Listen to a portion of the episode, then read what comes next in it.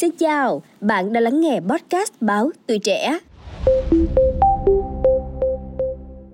Đối với nhiều chị em, kỳ kinh nguyệt trở thành ác mộng bởi những cơn đau bụng dữ dội. Nhiều người lựa chọn sử dụng thuốc giảm đau như là một giải pháp hữu hiệu để chấm dứt cơn đau. Thế nhưng, theo chuyên gia khuyến cáo, thì nếu lạm dụng có thể sẽ dẫn tới vô sinh. Theo bác sĩ Nguyễn Công Định, Giám đốc Trung tâm Khám Điều trị sản phụ khoa và chăm sóc sức khỏe sinh sản cơ sở 2, Bệnh viện Phụ sản Hà Nội, đau bụng kinh là chứng đau trong kỳ kinh nguyệt, thường bắt đầu khoảng thời gian trước, trong và sau kỳ kinh. Các triệu chứng thường kéo dài ít nhất là 3 ngày. Cơn đau thì thường ở khung chậu hoặc là bụng dưới. Các triệu chứng đau bụng kinh ở mỗi người thì à, có sự khác nhau.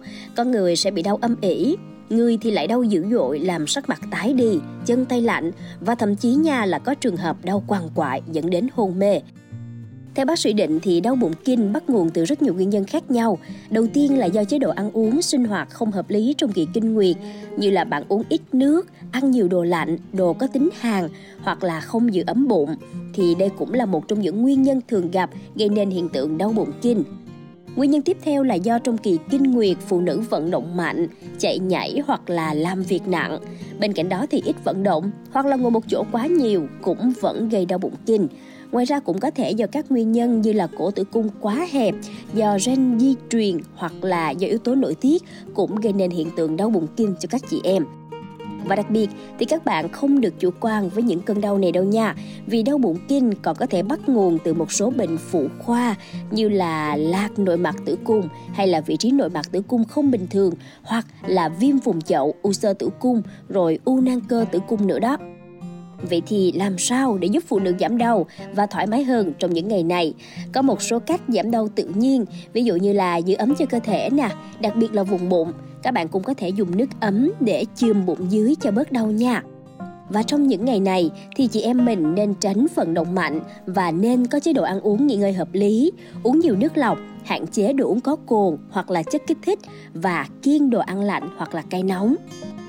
Đối với việc dùng thuốc thì chúng ta có thể sử dụng những loại thuốc chống viêm không có steroid, thuốc giảm đau hay là thuốc tránh thai để hạn chế tình trạng mất máu và những cơn đau bụng trong chu kỳ kinh nguyệt. Thuốc giảm đau thì có ưu điểm là cắt cơn đau nhanh, tuy nhiên thì dùng lâu dài có thể gây ra nhiều tác dụng phụ nguy hiểm. Hơn nữa, khi dùng thuốc giảm đau thường xuyên có thể gây hội chứng không rụng trứng, mặc dù vẫn có chu kỳ kinh nguyệt bình thường. Các bạn cần lưu ý nha, vì đây là một trong những nguyên nhân gây vô sinh. Bên cạnh đó thì thuốc tránh thai mặc dù cho hiệu quả rõ rệt, đồng thời có tác dụng tránh thai và điều hòa kinh nguyệt, nhưng mà nếu kéo dài liên tục thì cũng sẽ không có lợi, thậm chí là có thể dẫn đến hàng loạt bệnh phụ khoa như là rối loạn nội tiết và nghiêm trọng hơn là tình trạng buồng trứng bị teo dần dễ dẫn đến vô sinh. Mong là qua tập podcast lần này thì Khánh Hà cũng đã mang đến cho các chị em những kiến thức hữu hiệu để bảo vệ sức khỏe, cũng như là tìm được cách giảm đau vừa an toàn vừa thoải mái hơn trong những ngày đèn đỏ. Và quan trọng là khi sử dụng thuốc để giảm đau bụng kinh thì cần được sự chỉ định của bác sĩ chuyên khoa. Chị em không nên tự mua thuốc về uống để tránh những biến chứng ảnh hưởng đến sức khỏe của mình đó nha. Cảm ơn bạn đã lắng nghe số podcast này. Đừng quên theo dõi để tiếp tục đồng hành cùng podcast Báo Tuổi Trẻ trong những tập phát sóng lần sau. Xin chào tạm biệt và hẹn gặp lại.